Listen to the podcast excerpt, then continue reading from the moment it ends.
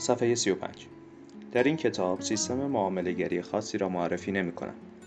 بلکه هدفم معرفی ابزارهایی برای ارتباط دادن یک سیستم معاملهگری با ساختار روانشناختی است برای درک بهتر می توان گفت که یک سیستم معاملهگری سیگنال های بازار را به اطلاع شما می رساند و پیشنهاداتی بر اساس این سیگنال ها به شما ارائه می دهد. ولی آنچه که من در این کتاب به شما آموزش می دهم یک سری از مهارت های ذهنی و نحوه به کارگیری این مهارت هاست تا به کمک آنها بر, بر موانع روانشناختی پیروز شوید و بتوانید از سیستم معاملهگری خود به درستی استفاده کنید. بعضی معاملهگران می‌دانند که در مواقعی که لازم است ظرف چند ثانیه تصمیمی اتخاذ شود سیستم های معاملهگری تقریبا بیاثرند و کاری از آنها ساخته نیست در این گونه مواقع است که نقش حیاتی این مهارت های ذهنی برای کنترل آگاهانه روان روان معاملهگر بیشتر مشخص می شود. تقریبا هر کس که این کتاب را می‌خواند خود را در بعضی زمینه ها موفق ارزیابی می کند و برای کسب این موفقیت های فکری خاصی داشته است که ممکن است آنها را از راه سعی و خطا یا از طریق یک سری های دقیق و فرموله شده کسب کرده باشد به هر حال هر یک از ما تنها هر یک از ما نه تنها یک تمایل طبیعی به کسب موفقیت در برخی زمینه ها داریم بلکه بلکه می خواهیم اصول موفقیت در آن زمینه ها را به تمام زمینه ها و محیط های دیگر نیز تعمیم دهیم. معمولا هم به این نکته توجه نمی کنیم که محیط های دیگر ممکن است به مهارت ها و سرمایه های ذهنی متفاوتی نیاز داشته باشند. از این رو اگر سعی کنید آگاهانه و از روی اختیار یک سیستم فکری موفق در یک زمینه خاص را به حوزه معاملهگری در بازار آتی یا سهام نیز اعمال کنید و از قبل میزان سودمندی و اعتبار این سیستم فکری در شرایط واقعی بازار را نسنجیده و در مورد آن تحقیق نکرده باشید به احتمال قریب به یقین قبل از هر هر گونه حرکتی شکست خواهید خورد.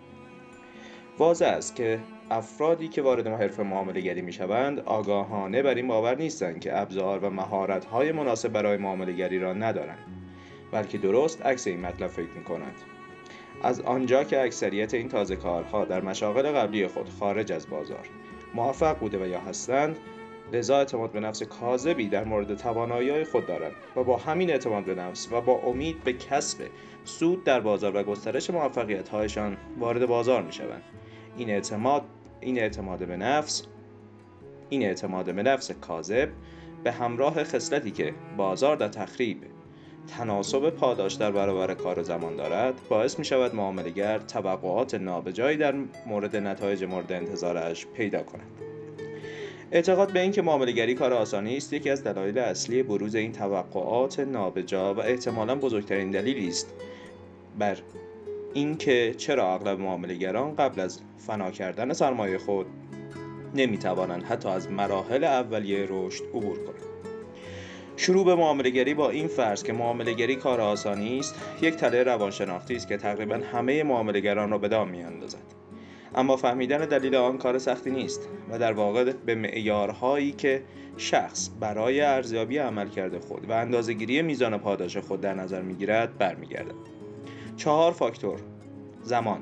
کار خبرگی و دستمزد. در این معیارها نقش اساسی دارند که در مورد هر یک توضیح کوتاهی ارائه می‌کنم. اول زمان.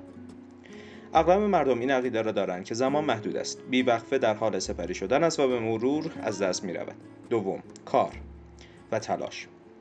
باور ما بر این است که انرژی ما برای انجام کار همیشگی و پایان ناپذیر نیست و پس از مدتی کار و تلاش خسته می‌شویم و اگر درست استراحت نکنیم ممکن است حتی بیمار شویم. سوم خبرگی. یعنی تعداد مهارت هایی که یاد گرفتیم و نیز میزان تبهر ما در به خدمت گرفتن این مهارت ها اغلب اغلب, اغلب زمان و انرژی زیادی نیز صرف کسب این مهارت ها می کنیم این سه فاکتور خود عاملی برای تعیین فاکتور چهارم یعنی دستمزد هستند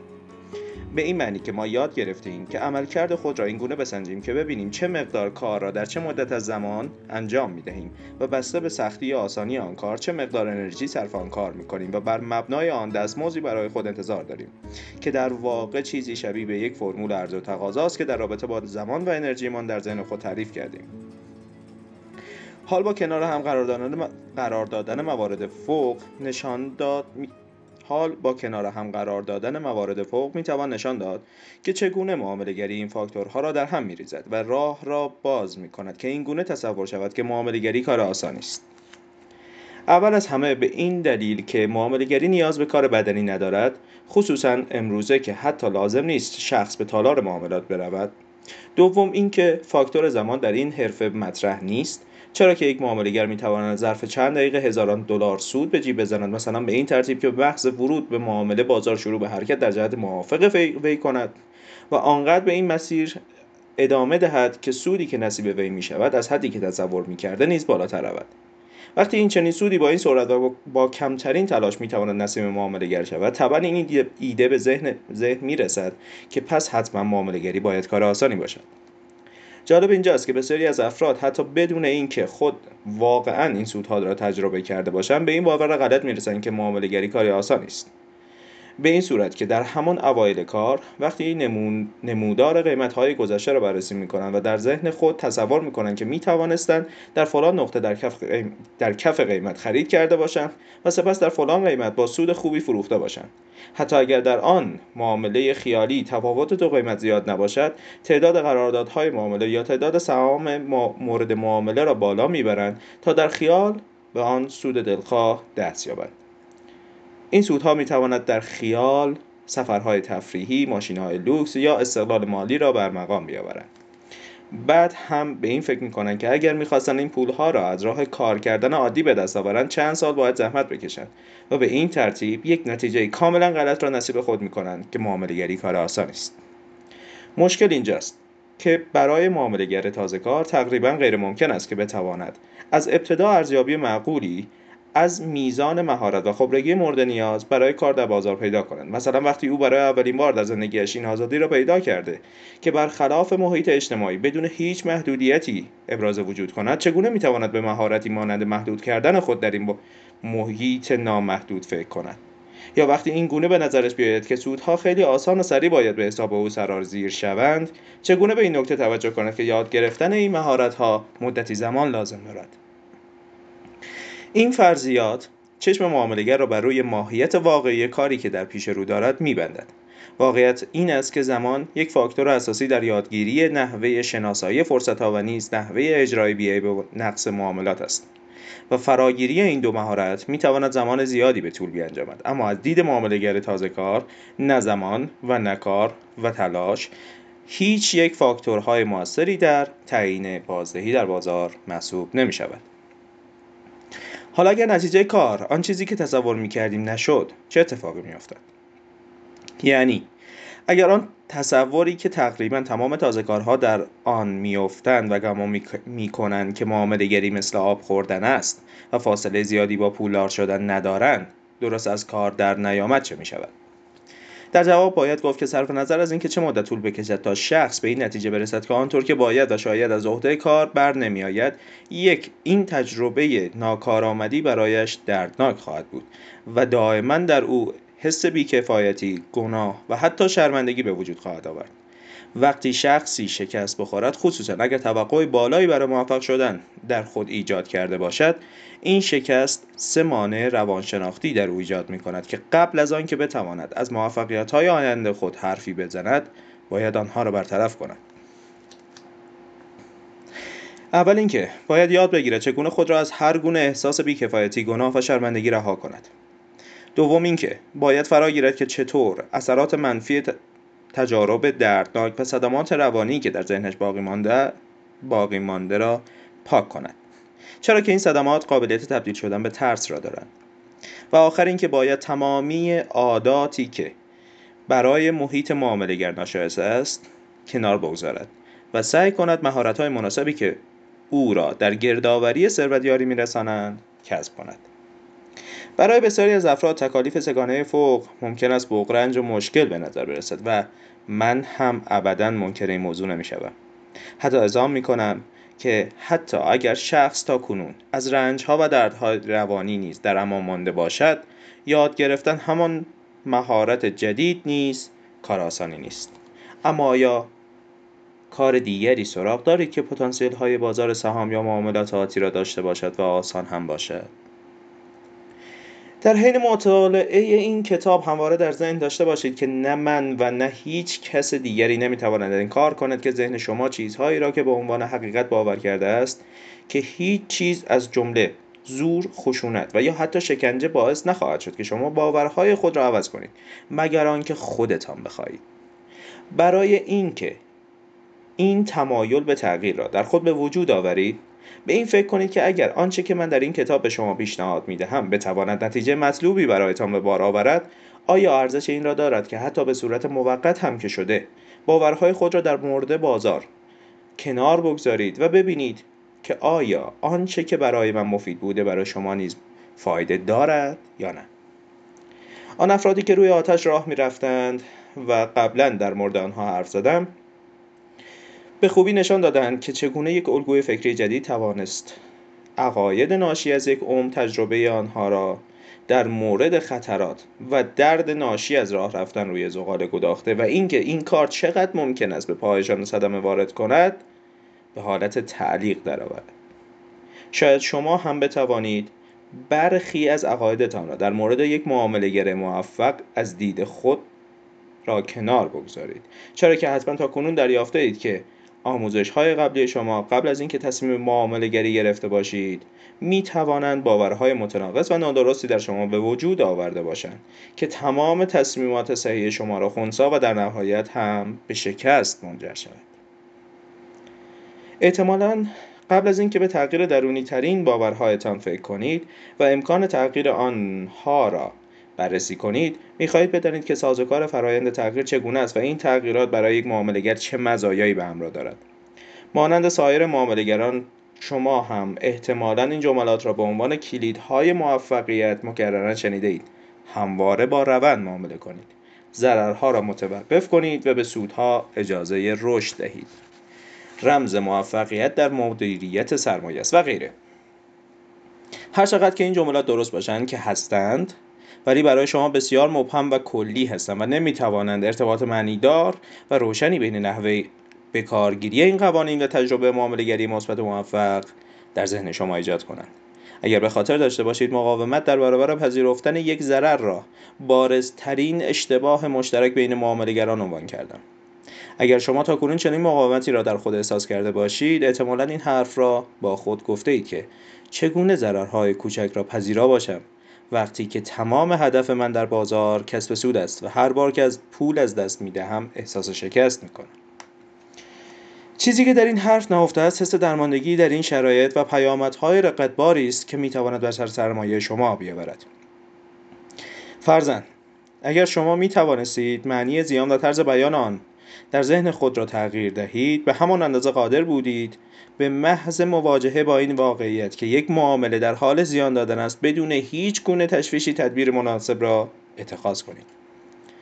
آن معدود افرادی که سودهای افسانه‌ای در معامله گری کسب کردند حتما زمانی موفق شدند یاد بگیرند که از تلاش برای رقابت با بازار یا مجبور کردن بازار برای انطباق خود با توقعات و محدودیت‌های ذهنی آنها دست بردارند.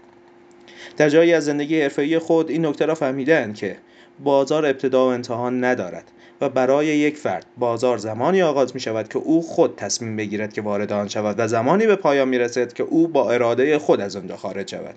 و در این مدت بازار کوچکترین احساس مسئولیتی در برابر شخص ندارد. این افراد سرانجام با اصلاح نگرش خود توانستند با شرایط روانشناختی غیر معمول و پردردسر آن تطابق پیدا کنند هرچند همانطور که قبلا هم بر اساس تجربیات خود عرض کردم آنها این کار را به این راحتی که شما در این کتاب با آن آشنا می‌شوید یعنی طی روش آگاهانه و قدم به قدم انجام ندادند در زندگی روزمره معمولا خیلی ساده تر است که برای ارزای خواسته های خود محیط اطراف را کنترل و مدیریت کنیم. منظورم این است که اگر لازم باشد چیزی تغییر کند تا ما به خواسته خود برسیم. اولین کاری که سعی می‌کنیم انجام دهیم این است که محیط را دستکاری کنیم تا با ذهنیت ما تطابق پیدا کند. و معمولا تغییر و اصلاح خودمان را به عنوان آخرین راه چاره برای حل این مشکل می‌دانیم. مثال های از این قبیل عبارتند از تغییر شغل، تصمیم به طلاق، تغییر شهر یا کشور محل اقامت و غیره. حال این سوال مطرح می شود که پس چرا در مورد بازار باید در اولین قدم آگاهانه به سراغ فراگیری راهی برای تغییر خودمان بگردیم؟ من سه دلیل برای شما دارم. اول اینکه قرار است شما مهارت ها و راه های جدیدی برای ابراز وجود, وجود را یاد بگیرید که این خود به نحوی به معنی ایجاد تغییراتی در محیط ذهنیتان است. دوم اینکه ممکن است باورها یا عقایدی از قبل داشته باشید که در برابر, یادگیری این مهارت ها مقاومت کنند. اجازه بدهید قبل از ذکر دلیل سوم برای شرح این دو نکته ماجرایی را برایتان بازگو کنم من یک مشتری داشتم که عموی خود را در بچگی از دست داده بود. عموی این شخص بیش از پدرش در حق او پدری کرده بود ولی متاسفانه در سنین جوانی و در حین انجام تمرینات ورزشی سنگین از دنیا رفته بود بر اثر این رخداد دردناک او نیز معتقد بود که اگر ورزش های سخت انجام دهد روزی بر اثر ایست قلبی خواهد مرد. این عقیده آنچنان در او نفوذ کرده بود که اگر بر سر یک فعالیت بدنی عادی به عرق کردن میافتاد و ضربان قلبش به تپش قلبش به طور طبیعی بالا می‌رفت آن را شروع یک حمله قلبی میپنداشت و به نفس نفس میافتاد و از هر کاری که مشغول انجام آن بود دست می‌کشید. به وضوح باور او در مورد نحوه مردن از تمام کارهای او را تحت شعا قرار داده بود و از بچگی هیچگاه در هیچ تمرین ورزشی شرکت نکرده بود. زمانی که حدود چل سال سن داشت و از سنی که امویش در آن از دنیا رفته بود و او نیز همان طول عمر را برای خودش انتظار می‌کشید گذشت. کم کم به این نتیجه رسید که او دیگر مانند امویش بر اثر حمله قلبی نخواهد مرد و سعی کرد این باور را کنار بگذارد. او که می‌دانست من زمانی دونده ای بودم روزی پیش من آمد و از من خواست که او را راهنمایی کنم که چگونه بنیه جسمی خود را قدری تقویت کند. به بیان دیگر او قدرت دویدن را در یک مهارت جدید و روشی برای ابراز وجود خود می‌دانست و قصد داشت بتواند آن را انجام دهد. یک روز با هم رفتیم تا کمی بدویم. اما چیزی که دریافت این بود که نمی‌تواند بدود. نه اینکه نتواند مانند یک دونده گام های سری و پشت سر هم بردارد بلکه به محض شروع به دویدن و افزایش سرعت ضربان قلبش یک مرتبه سر جایش میخکوب می‌شد و علیرغم اراده بر ادامه دادن نمی‌توانست قدمی بردارد. واضح بود که باور قبلیش در مورد مردن در حین یک تمرین ورزشی هنوز قدرت زیادی در کنترل ذهن او داشت. و مانند یک صد در برابر ارادش برای دویدن ایستاد هرچند او آگاهانه به بدنش دستور می‌داد که بدود ولی باورهای مخالفش در پاسخ به او می‌گفتند نه رفیق شما همینجا میمانید تا ضربان قلبت آهسته شود. سومین دلیل برای اینکه چرا به جای سعی بر تغییر محیط برای سازگاری با ساختار روانشناس روانشناختی خود باید به تغییر خود از درون بپردازید. مستقیما به بازار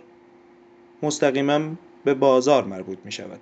بازار بزرگتر از آن است که یک نفر یا یک گروه از افراد بتوانند آن را برای مدت طولانی در اختیار خود بگیرند و بر آن حاکم شوند. به عبارت دیگر اگر شما آن سرمایه از این برای حرکت دادن قیمت ها در جهت دلخواهتان را نداشته باشید چاره دیگری ندارید جز اینکه یاد بگیرید چگونه با بازار حرکت کنید و پیوسته خود را با شرایط بازار تطبیق دهید. تصمیم با خودتان است که بین تطبیق دادن خود با بازار یا ادامه تجربه درس های دردناک یکی را انتخاب کنید. برای آنکه بفهمید چقدر به تغییر خود نیاز دارید تا بتوانید بدون ترس و درد معامله کنید و مستمرا موفق باشید. یک شاخص بسیار خوب وجود دارد و آن این است که شدت ناراحتی های روانی خود و رنجی که از معامله گری می‌کشید را اندازه بگیرید به هر اندازه که در ناراحتی و رنج هستید به همان اندازه نیاز به تغییر دارید. سوال دیگری که ممکن است بپرسید این است که اصلا چرا باید بازار را از منظر روانشناختی یک معاملهگر منفرد بررسی کنیم؟ مگر نه این است که بازار صرف صرف نظر از احساس یا باور یک فرد کار خود را مستقلا انجام می‌دهد. پاسخ من این است که رفتار بازار از تعامل صدها هزار معاملهگر شکل می‌گیرد که همه آنها انسانها انسان هستند و صرف نظر از ملیت عقاید دینی و هر چیز دیگری که شما ذکر کنید در یک چیز مشترک و آن ساختار روانشناختی ذهنی انسان است. این ساختار روانشناختی وقتی با استرس و موقعیت های برای اخذ تصمیمات سری مواجه می شود به گونه ای رفتار می کند که تا حد زیادی قابل پیش بینی است. در بازار ترس از, از دست دادن اموال درست مانند ترس از دست دادن جان بر اثر حمله یک حیوان وحشی است. و لذا عکس العمل افراد در برابر این واقعه قابل پیش بینی است هرچند ما به صورت دست جمعی در تشکیل بازار شرکت می کنیم بازار برای همه ما یکسان نیست. هر حرکت بازار برای هر یک از ما معنی متفاوتی دارد. در واقع تجربه شخصی هر کس از این حرکت ماحصل پردازش خاص ذهن او از اطلاعات دریافتیش از بازار و تمام فاکتورهای روانشناختی منحصر به فردی است که او اعمال او را تحت کنترل دارند به همین دلیل هر چند دو یا چند نفر یک قیمت را بر روی تابلو می‌بینند اما لزوما چیز مشترکی را تجربه نمی‌کنند و اثر این قیمت بر ذهن آنها متفاوت است. برداشتی که از هر تغییر معین در قیمت دارید نتیجه باورهای شماست. به عبارت دیگر به عنوان یک معاملهگر مدام در حال ارزیابی گرانی یا ارزانی قیمتها بر مبنای عقاید خود در مقایسه با آینده هستید. چرا که این تنها راهی است که می توانید با خرید در قیمت پایین و فروش در قیمت بالاتر بازار نقدی سهام و آتی. و یا با فروش در قیمت بالاتر و سپس خرید در قیمت پایینتر در بازار آتی سود کسب کنید. تا مادامی که قیمت ها در نوسان هستن می توانید این بازی خرید و فروش را انجام دهید و سود کسب کنید و این موقعیت ها برای همه معاملهگران دیگر به طور یکسانی وجود دارد و هر کس نحوه بازی خود را بر اساس اهداف و باورها ادراکات و قواعد خود خلق می کند و شما هم همین کار را می کنید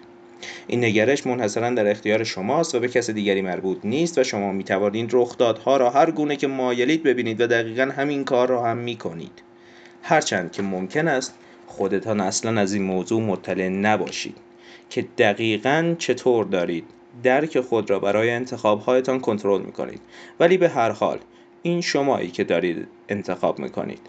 خلاصه اینکه تا قبل از یادگیری مهارت‌های لازم موفقیت شما به عنوان یک معاملهگر توسط چند فاکتور روانشناسی و عمدتا ناخودآگاه که معمولا هیچ ارتباطی با بازار ندارند